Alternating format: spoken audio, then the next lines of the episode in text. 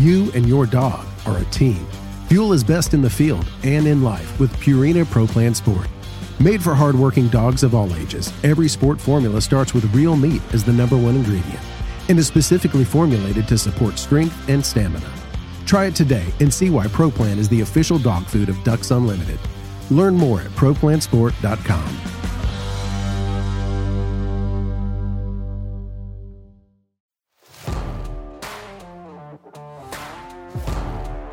Welcome to the Ducks Unlimited podcast, the only podcast about all things waterfowl.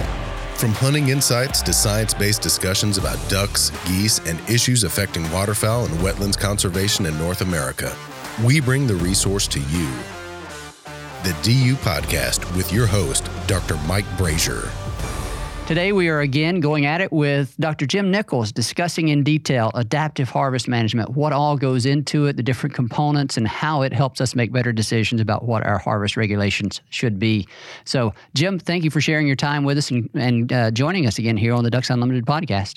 Thanks. I really appreciate the opportunity, Mike. Okay, well, Jim, we are trudging on here through uh, through through these different components of the process, but I think it's important to get all of these components together in one discussion. So, with now with our series of regulatory packages in place, regulatory alternatives. Let's move to a discussion of the alternative models of how the system works because, just as a reminder, our task here in this harvest management decision is to select the optimal regulatory strategy or alternative you know relative relative to the system but then that requires us to understand how that system works. And so that's where our models come into play. Uh, so talk about the models the of alternative models of how the uh, how the waterfowl population system works and how it responds to uh, to harvest. We introduced this previously a bit with the additive versus compensatory mortality, than density dependent uh, reproduction. But, uh, let's talk about that in a bit more um, in, in, a bit more detail here as it relates to the, where it fits within AHM. If you don't mind, I'd like to make a real general comment first because every every once in a while you'll run into uh, or encounter um, managers and other folks who basically have a, a sort of a, a, take a dim view of models. All right, basically I don't need no stinking model. I, you know, I know how to make decisions for my area or my system and, and such. And my claim or my reminder is that when I say the word model, all I mean is something that projects the consequences of the different actions that you can take. In other words, in order to decide on the smartest set of uh, the smartest regulatory package for a year, what do we have to do? We have to make projections about what each package might do and then ask which one of those comes closest to what we're trying to achieve in our objectives. And so um, models can live in people's heads, they can live on a computer or, or, anything, but all they are is ways of projecting consequences of actions. And my claim is that if you don't have a model, that's just the same as uh, giving a fair coin to a monkey and let it flip it and pick your management action that way. In other words, you have to have some basis for prediction, no matter how much uncertainty is associated with it, before you can make a, a smart or informed decision. Okay, so in particular, for the adaptive harvest management, there are four basic models that we end up considering, and they incorporate different stories about the two important processes that underlie all population growth. And, and what's that? It's just births and deaths. And so, with respect to deaths, we've already talked about this sort of additive mortality hypothesis that basically says for every bird that dies during the hunting season, there's one fewer bird around in the uh, spring to make babies and to come down the next fall. And that's just the way it is. And then we also had this compensatory mortality hypothesis that says it's not that simple. And actually, we end up with more birds than we would have expected under this additive mortality hypothesis. In other words, it's uh, uh, there are a couple of different mechanisms that could make it such that it's not nearly as extreme as the additive hypothesis. And so there are two different stories about how harvest rates, different harvest rates, translate into different survival rates. And survival is a big piece of population growth. Um, so we have those two models of survival. And we also had two different models of reproductive rate. Um, and they have to do with this notion of so-called density dependence. And the duck folks have been talking about this ever since, uh, well, for example, folks like Walt Crissey and Alex Dzubin on the breeding grounds were writing papers and talking about this uh, long, long before folks were talking about adaptive management. But it has to do with the basic idea that if you've got lots and lots and lots of ducks on the breeding grounds, such that um, you know maybe maybe such that you, you there are not enough um, potholes basically for for single pairs um, for for every pair that, that there is, then what can happen is you can end up having a reduced reproductive rate. In other words, you could have fewer young produced per adult female. Maybe some hens uh, don't even breed in a particular year. Whereas in years where density is low, that is, you have a lot fewer birds around, um, then maybe reproductive rate is higher. Everybody can find a pond. There's no problem at all with uh, with with every every hen breeding. And so these two different ideas about the degree to which reproductive rate is density dependent. Um, one of them being a fairly extreme, uh, a high degree of density dependence, and the other a much lower degree. And so we had these two different ways in which harvest can translate into survival, two different ways in which um, the number of ducks in the spring translates into the baby ducks in the fall, and just combine those um, two survival rate models with two reproductive rate models, and it gives us four different models of population growth. So you had the weakly and strongly density dependent reproductive rate with the compensatory and additive mortality rate. And those are the four different models that uh, of our population dynamics for the mid-continent mallards, which, which is what we were doing this for. Um, and they were the, the four models that were actually used. And one of the things we always want to be sure of is that those models sort of um, capture the endpoints. They they are probably go as extreme as we could possibly ever go. You can't imagine uh, models that come that are sort of more extreme than those. And these endpoints captured that with the idea that maybe that probably no none of those endpoint models is precisely true all by itself. The truth is probably somewhere in the middle, but for right now, we're just trying to find which one of those models is closest to where the reality is. So, Jim, do those models project population size in the fall or in the spring? Yeah, we end up having to do both. And so the it's interesting because the banding data set, the, when we get our survival rates, the actual estimates go from fall to fall. And but when do we get our estimate of how many birds there are? Well, that's in the spring. That's in, in May. And so what we have to do is take into account the, that, that sort of a um, mismatch, if you will, of our survival rates with our population size estimates and we, we, do that in a reasonable way. I mean, I talk about it in detail, but it's, it's basically we do the bookkeeping in a in a correct way. And what we do is we're trying to all the time look at what we have in the spring, and it, at least until about seven years ago, and then say, okay, what should hunting regulations be this next fall based on the number of birds that we have this spring? So our projections are all the way around to the next spring. And so, to put a finer point on that, it's what should our hunting regulations be in the fall based on what what we see with regard to population status and habitat conditions right now under the four alternative models right? No that's exactly right. So so each when you're considering what to uh, what, what to do in a particular year each one of your models is going to make a different prediction. So the models that have compensatory mortality no matter what harvest rate you set, they're usually going to have a few more birds alive the next spring than the additive mortality hypothesis.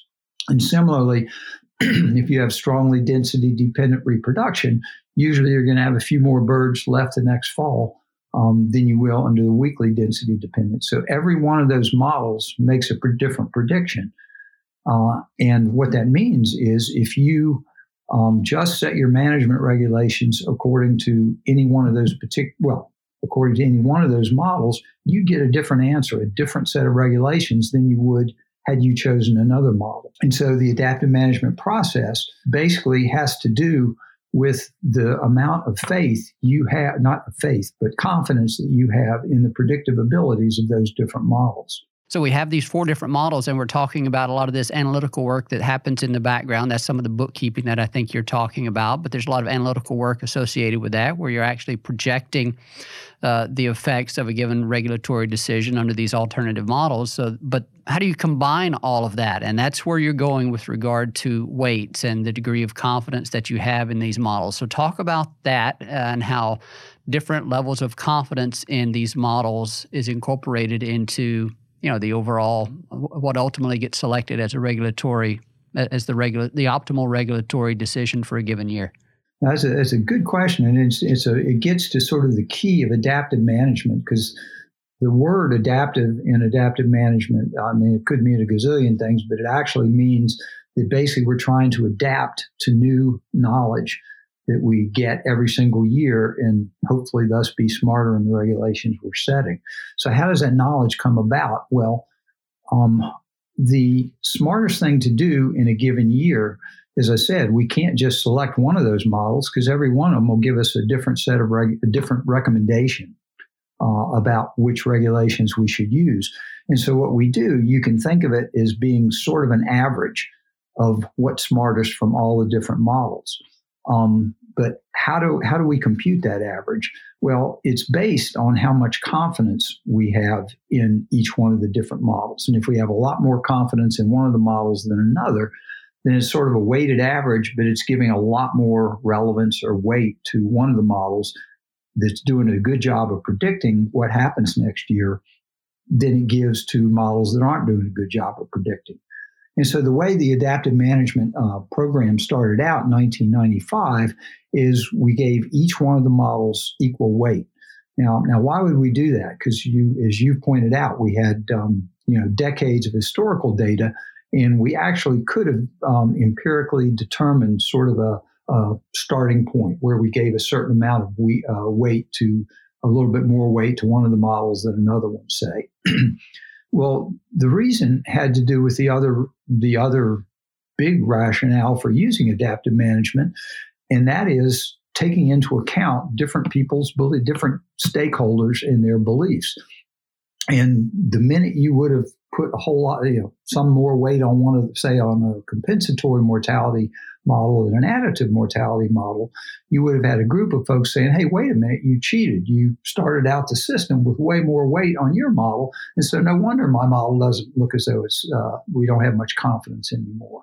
And so there was, since because of that motivation, that the importance of being able to treat everybody's ideas fairly, in this case, ideas about how the system responded to, to management actions, each one of the models was started out with equal weight. So, what that meant is that essentially we had just a garden variety average um, to base our initial year, the 1995 96 hunting regulations, on. And then after that, what happened is that um, you go ahead and you you make your predictions and take your average and go ahead and establish the regulations for that year. And then what happens? Then you implement those regulations. In the next spring, you get an idea of what actually happened. What do I mean by that? Well, what does the population look like now? And then you compare not any sort of an average, but you compare the population size the next spring that was predicted by each one of your different models separately and you say, which one of these did best? Which one of these came closest to what we actually saw? And basically, the model that does best, you increase your degree of confidence in that model, and you decrease your degree of confidence in the models that were that didn't predict as well. And so now, when I make my decision, say in 1996, um, now we had model weights that were a little bit different from everybody having the same weight. And so now we gave a little more weight to one model than another. But we didn't do it because one particular state had a, a, water, a state biologist who had a more compelling argument or who was uh, had more political clout. We did it because that was what the data suggested in terms of predictive ability of the different models, which is what we want our models to be able to do is predict things.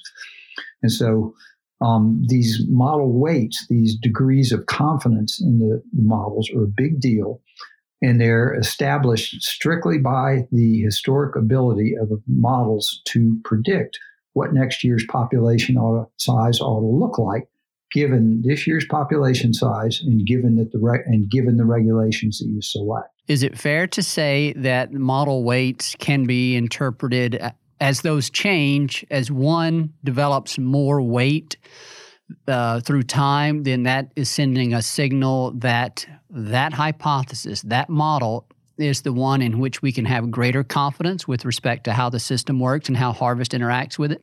Yeah, that's exactly right. And in fact, if you were lucky enough to have one of those models sort of be dead on, which is extremely, that would be extremely lucky. If it just was a, almost a perfect description of reality, then what would you expect to happen? You'd expect basically the model weight to go to one for that particular one and to go to zero for, for the other models in the model set.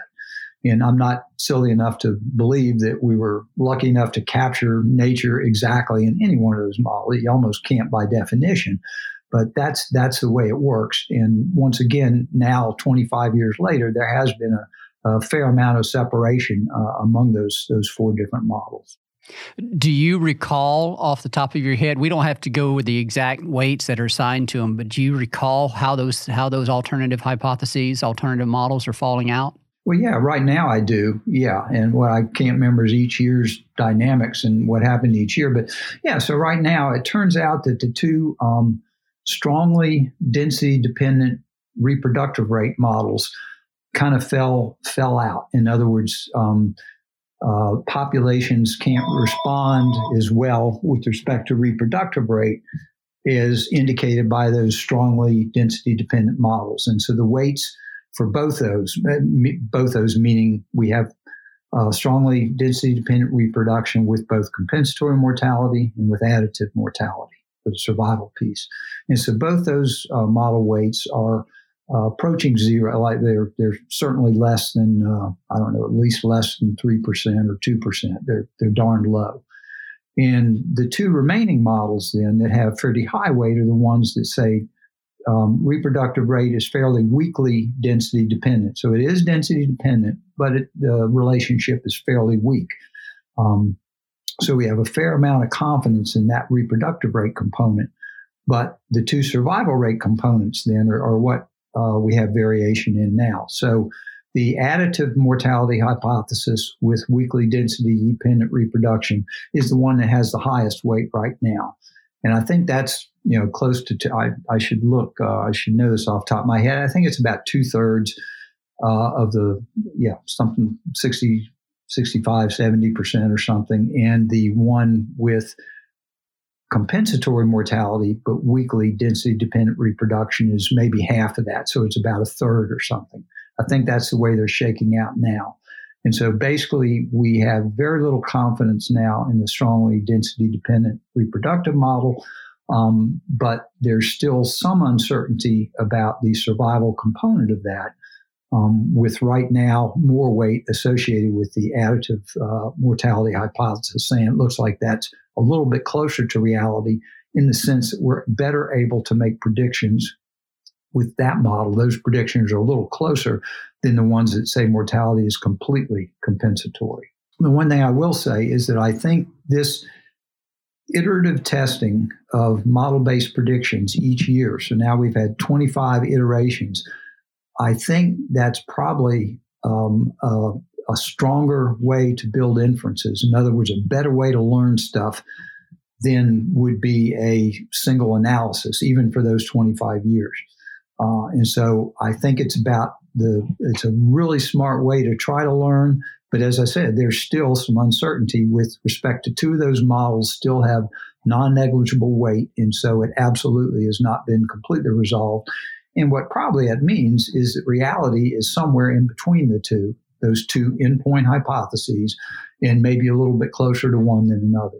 Things have, have not been totally resolved.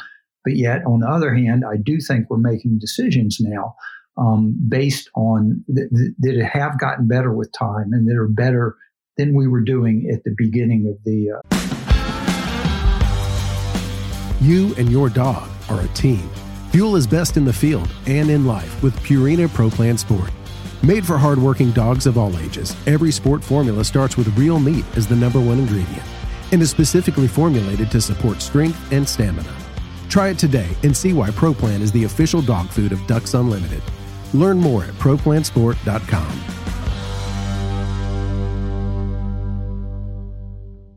Of the program. There are a couple of remaining topics here that I want to discuss before we close the close out this episode, and we'll try to keep these a bit brief. One of the things, Jim, is just how we characterize the state of the system, uh, because we're making decisions for a given year relative to what we're observing with respect to the waterfowl population and habitat conditions. So, talk about that. Uh, what were chosen as variables that were ultimately used to assess the state of the system, and what's the importance of those in this entire process? Well, the key thing for the state of the system is the, uh, I think, the key. So, folks talk about state variables, and the key thing I think is the uh, population size itself. Well, why is that? Because that's, you know, when you apply harvest rate, uh, the population size, you know, the number of ducks that are harvested very much depends on population size, how many birds come down the fall flight. And so, with respect to our objective and with respect to how our system is, is sort of doing, the duck population is doing well or not, uh, basically we have to pay attention to how many how many birds there are. So, to me, that's the key characterization of the state of the system. And you mentioned ponds, and that's another one that ends up being important. We don't have to keep track of it, but it's a it's a it's a smart thing to keep track of. So a long time ago, um, and I know uh, the first quantitative paper I read about this was uh, by again an early waterfowl pioneer named named Walt Crissey, who looked at age ratios of ducks and noted what every duck person who certainly ever worked in the prairie provinces or North Dakota or whatever um, sort of knew. And that is years when there were lots of ponds, you had lots more baby ducks than years when you didn't have lots of ponds and potholes that, that were basically filled with water. And so he established a, Crissey established a quantitative relationship and it was really, really strong. In other words, it explained a fair amount of the year to year variation in age ratio. You told me how many ponds were wet that year, and I could do a pretty good job of telling you how many um, young mallards there would be per per adult mallard produced in the in the spring and available in the fall. And so it was such a dominant environmental covariate that we thought we'd be it would be silly to um, ignore it. In other words, it's something that really helps us predict how many birds are going to be around in the fall at the beginning of the hunting season. Now, there's all kinds of other environmental variables that likely influence that same thing. Um, uh, habitat variables, for example. But we haven't found any that are strong enough that, that we're smart enough to be able to measure at a continental scale and that do a good enough job of predicting. So we say we'll include them in our prediction.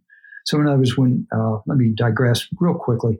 If you have an environmental variable that's an important predictor, in this case, pond number, but in another case, it could be something to do with habitat around the ponds, then you have two choices when you're modeling it. One is to incorporate that as a predictor in your model and actually include it as a variable that you pay attention to and monitor also.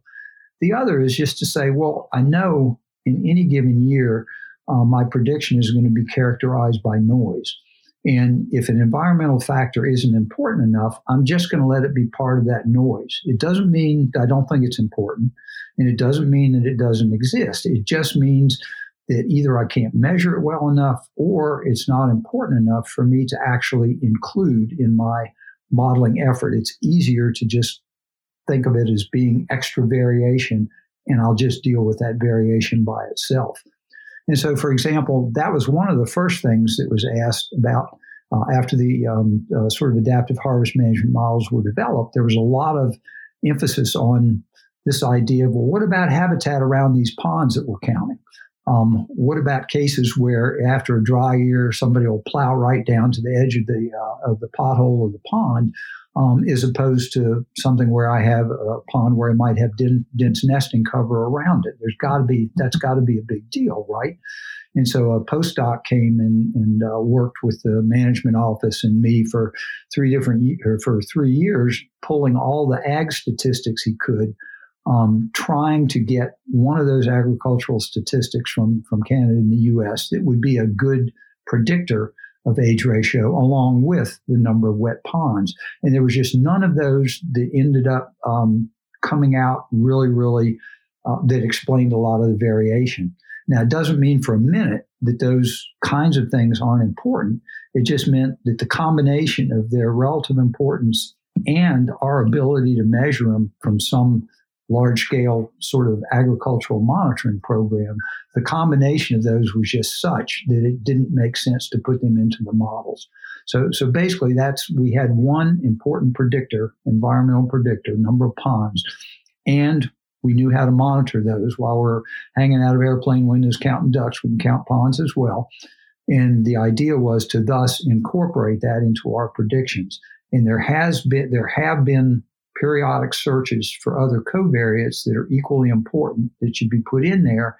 And up to now, it's, it's not as though none of them are, are important at all, but as though they haven't risen to the level where we can both measure them and they're sufficiently predictive that they've gone into these models.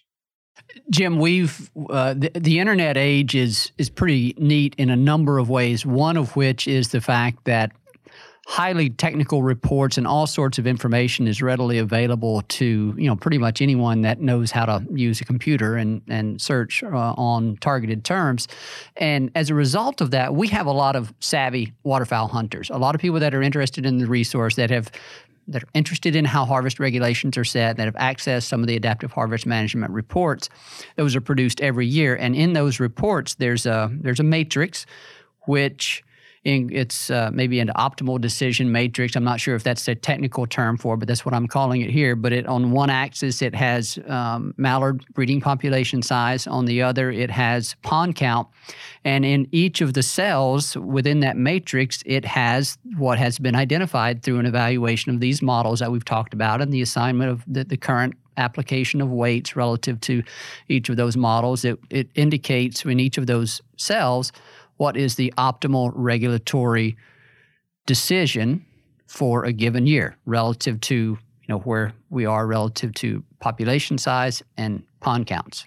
How did that come about? I guess is the simplest way of asking the question. Is that something where you thought, all right, we need something that enables us to easily communicate what is going to be selected in a given year as the optimal regulatory package?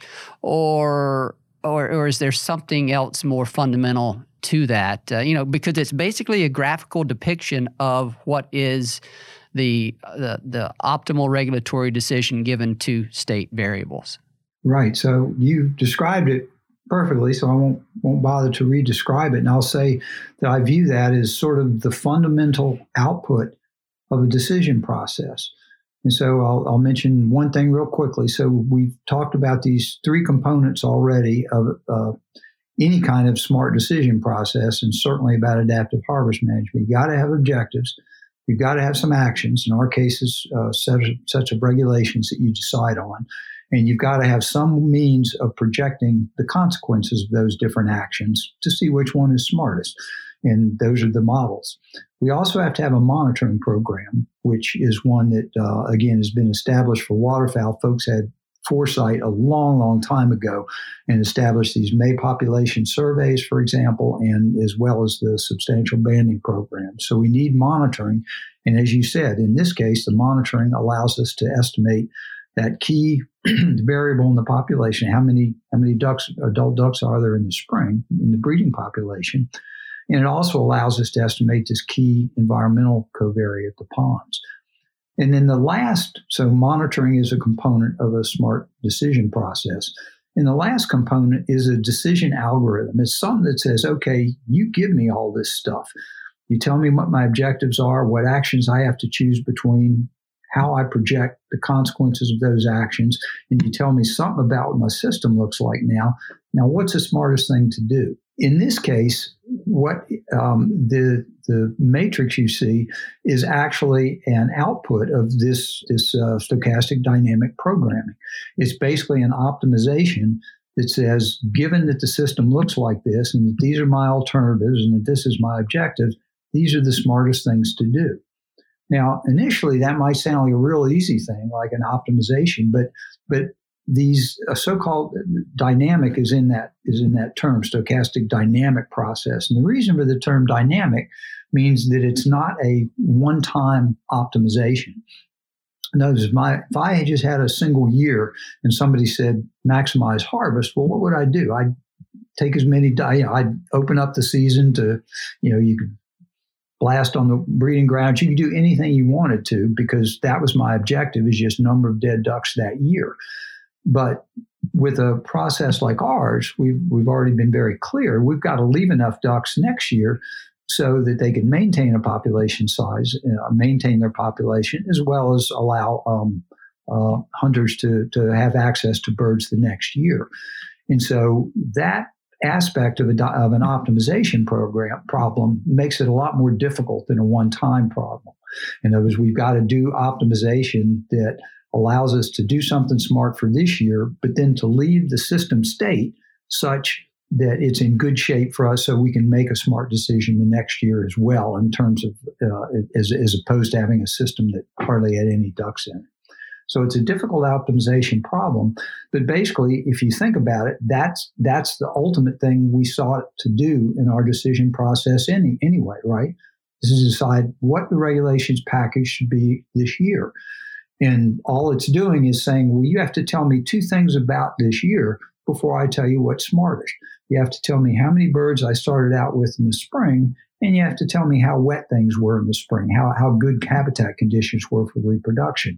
And you tell me those things, and I'll tell you what the smartest thing to do this year is. So that that's sort of the yeah, I view that matrix you talk about as the fundamental output of this decision process. Uh, a lot of our listeners may be thinking, holy cow, why all this detailed discussion about adaptive harvest management? For crying out loud, we have had liberal regulations for the last 25 years. Why do we need all this high tech analysis and all this detailed thinking? Well, we're going to touch on that a bit in the next episode. And so stay tuned for that. We also have a bit more information to cover, quite a bit more information to cover on the next episode. One of the things, Jim, that I want to lead off with on the next episode relates to um, the monitoring component of uh, of adaptive harvest management. We've touched on that a number of times here already, but I want to lead off this next episode talking about why it's so important, talking about the key data streams, sort of emphasizing those again.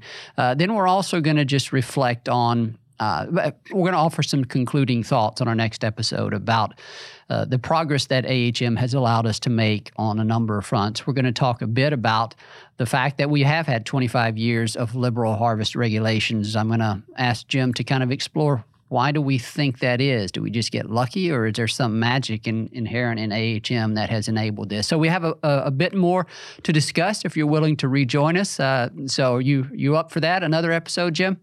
Oh, you bet. It's easy for me. I just feel sorry for your listener having to, to go through some of this. But if it's, yeah, I'm absolutely up for it. Well, with that, uh, Jim, thank you so much for joining us and encourage you, the listener, to uh, to check back with us on the next installment of this Harvest Management episode.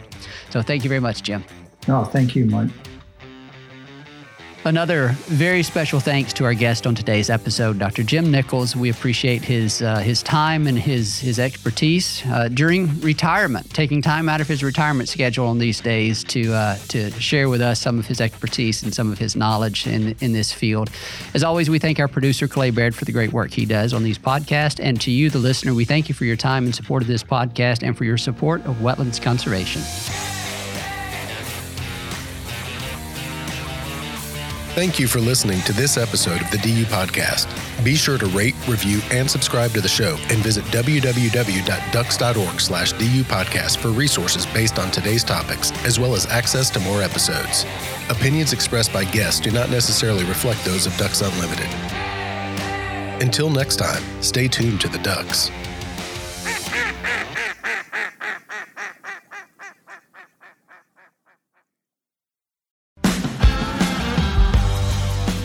You and your dog are a team.